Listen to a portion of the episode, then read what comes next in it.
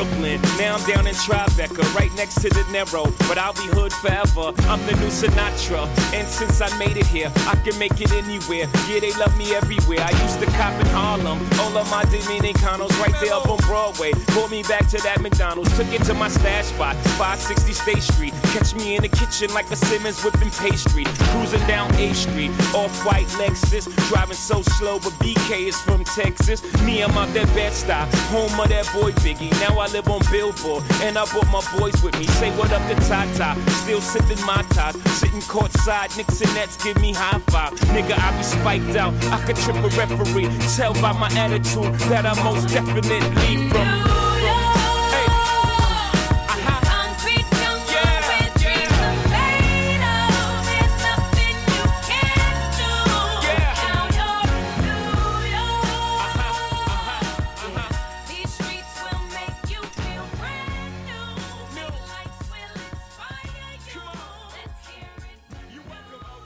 Ciao a tutti e bentornati su una nuova puntata di Fuori dal Chiostro. E io sono Rebecca e qui con me c'è Margherita.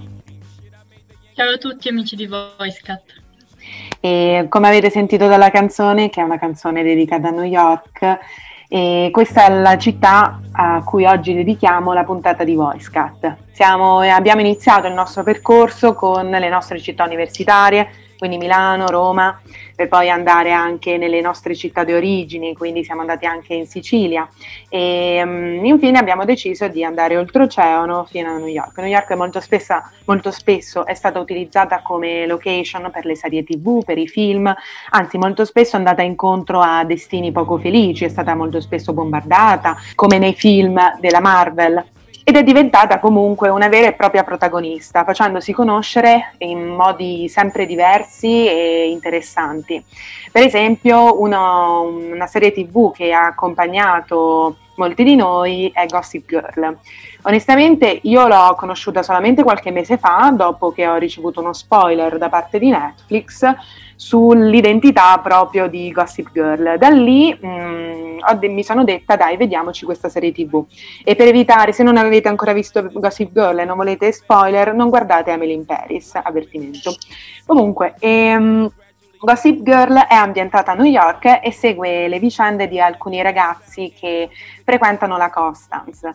E, um, abbiamo per esempio Serena van der Woodsen, che è una ragazza che abita Um, è una ragazza che appartiene all'elite di Manhattan e inizialmente nell'episodio pilota torna improvvisamente a New York dopo essere sparita per un po' di, un po di tempo. Poi abbiamo le vicende della sua amica, ossia Blair Waldorf, che um, inizialmente è arrabbiata tantissimo con Serena van der Woodsen per essere, perché se n'è andata senza avvertirla. Poi all'interno di questo gruppo abbiamo anche um, eh, Daniel, eh, Daniel, Humphrey, e, um, che è anche conosciuto come Lonely Boy, al contrario delle, delle due ragazze che, abito, che, abitano nell'Upper East Side di Manhattan, che è appunto un po' l'elite, lui abita a Brooklyn e si sente molto... Mh, mm, eh, prima di tutto è è innamorato di Serena van der Woodsen. Dall'altra parte però è anche affascinato, comunque incuriosito dalla vita che conducono le persone che abitano nell'Upper East Side. E poi abbiamo altri personaggi che ad oggi sono memorabili, per esempio Chuck Bass, che, il, um, che diventerà poi il ragazzo di Blair Waldorf e anzi ad oggi Chuck Bass e um, Blair Waldorf sono considerati la coppia più tossica nella serie tv, ecco, nel, nella storia delle serie tv. Il fatto curioso è che um, Chuck Bass inizialmente era solamente pensato come il cattivo della serie TV. Successivamente, vista, uh, vista la chimica tra l'attore di Chuck Bass e l'attore e l'attrice di um, Blair Waldorf è stata, una, è stata pensata una, una, storia d'amore tra i due, quindi tutti i loro inganni, eh, le loro macchinazioni, così vengono poi trasformate in una vera e propria storia d'amore. E infine poi ci sono tanti altri personaggi perché è, una, è un teen drama, però molto complesso. Possiamo dire che ogni personaggio almeno una volta è stato con un altro personaggio del gruppo, quindi si sono si sono mescolati un po' tra di loro. Quindi è molto complessa, è una, è una rete appunto di amori, inganni, alleanze, tradimenti e anzi il punto forte di questa serie tv è proprio Gossip Girl, ossia una fonte segreta di tutte le informazioni gossip sui personaggi dell'elite di New York, quindi Serena, Blair Waldorf, Chuck, Chuck Bass, ma anche Nate Archibald e così via.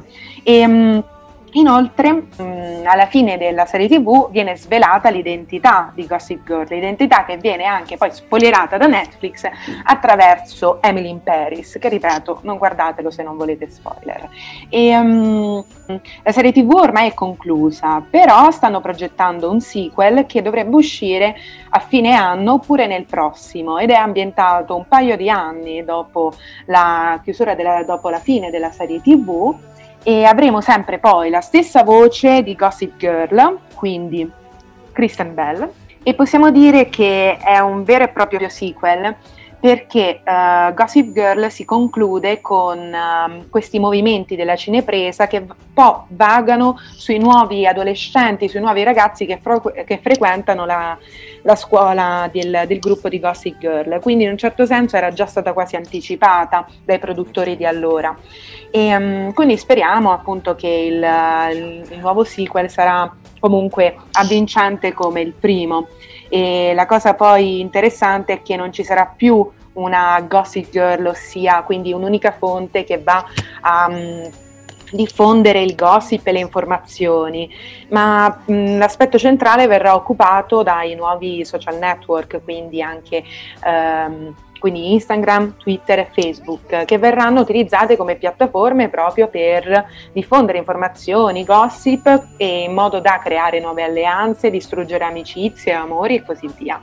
Se poi un giorno vi capiterà di andare a New York potrete vedere qualche location famosa questa, della serie tv, i famosissimi gradini del Metropolitan Museum of Art ed erano quei famosi gradini su cui le ragazze dell'elite di Manhattan si sedevano e c'era una regola per cui um, tutti gli altri, coloro che non appartenevano a queste elite, dovevano sedersi, non potevano mai sedersi al di sopra delle, um, delle ragazze uh, dell'elite, quindi dovevano sempre sedersi sui gradini più, più, sui gradini inferiori rispetto a quelli occupati dal, da per esempio Blair Waldorf o Serena. E, um, oppure un altro, un'altra location storica di questa serie TV è anche il New York Palace Hotel, che è la, l'abitazione in questo caso di Chuck Bass e della famiglia Van der Woodsen. Quindi se vi capita fatelo un giro perché comunque sono anche molto, molto belli da visitare tutti hanno visto Gossip Girl, a parte Rebecca che inizia qualche settimana fa, però chi non ha immaginato appunto di essere una reginetta come Blair Waldorf? Diciamo che New York non è solo la location di serie tv, ma di veri e propri film. La Grande Mela è la città del cuore anche di Woody Allen. Da Io e Annie a Un giorno di pioggia a New York. Nella sua recente autobiografia, a proposito di niente, fin dalle prime pagine del volume emerge la passione per New York, in particolare del quartiere di Manhattan. New York agli occhi del regista non è solo un'ambientazione, ma un vero e proprio personaggio. Nel film Manhattan, eh, Woody Allen scalda il cuore di molti spettatori, non solo per le vicende narrate o le emozioni vissute dai protagonisti, ma per anche l'incantevole e la favolistica ambientazione. Una New York magica ma allo stesso tempo ruvida. Il poster del film rappresenta le sagome dei due protagonisti seduti su una panchina, intenti ad ammirare la bellezza di uno dei tanti ponti della metropoli. Si tratta del Queensboro Bridge. Attenzione però, la panchina non è mai esistita, è stata posizionata lì appositamente per le riprese, poi spostata nuovamente.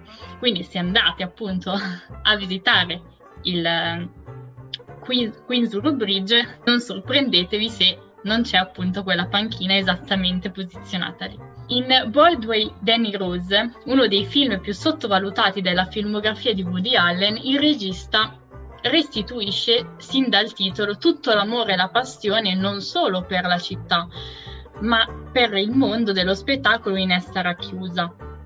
L'ultima inquadratura del film è una lunga carrellata che attraversa la città sporca, as- asfissiante, inquinata, ma dannatamente ipnotica, eh, fino ad arrivare al ristorante di Broadway, il locale che ora è chiuso e si trova eh, sulla settima strada, conosciuto come Carnegie Daily.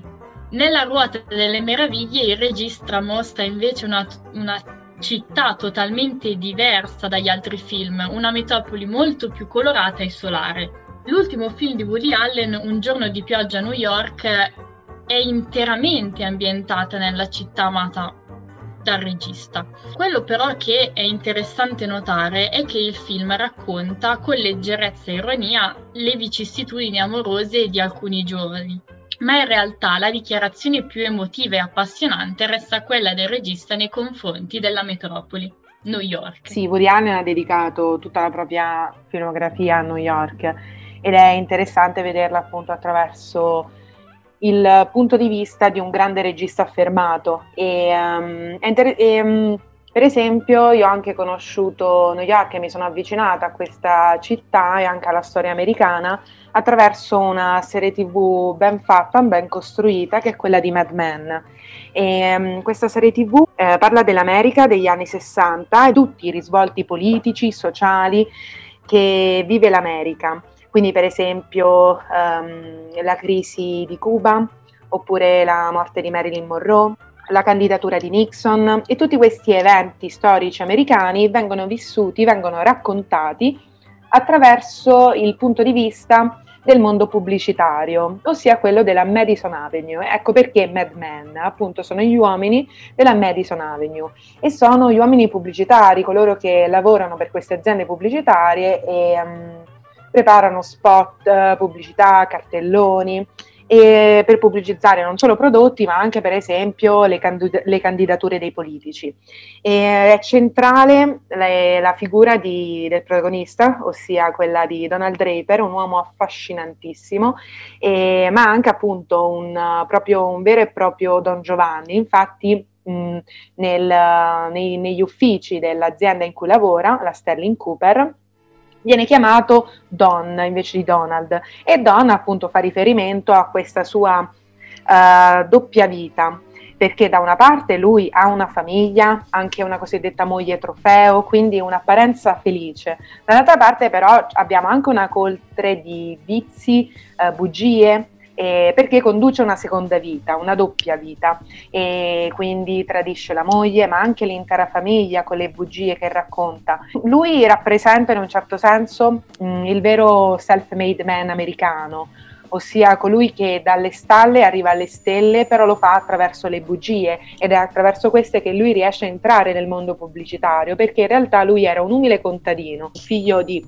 di, un, di un contadino e di una prostituta, e lui sapeva che con questo passato non sarebbe potuto entrare da nessuna parte, in nessun mondo, quindi cambia identità um, e attraverso la propria astuzia, eh, il proprio fascino e delle bugie riesce però a ottenere il successo. Quindi è interessante il percorso che vive Donald Draper, perché piano piano lui riuscirà ad affrontare il passato, a liberarsi di tutte le bugie e um, riuscirà ad abbandonare una vita che forse non lo soddisfava appieno.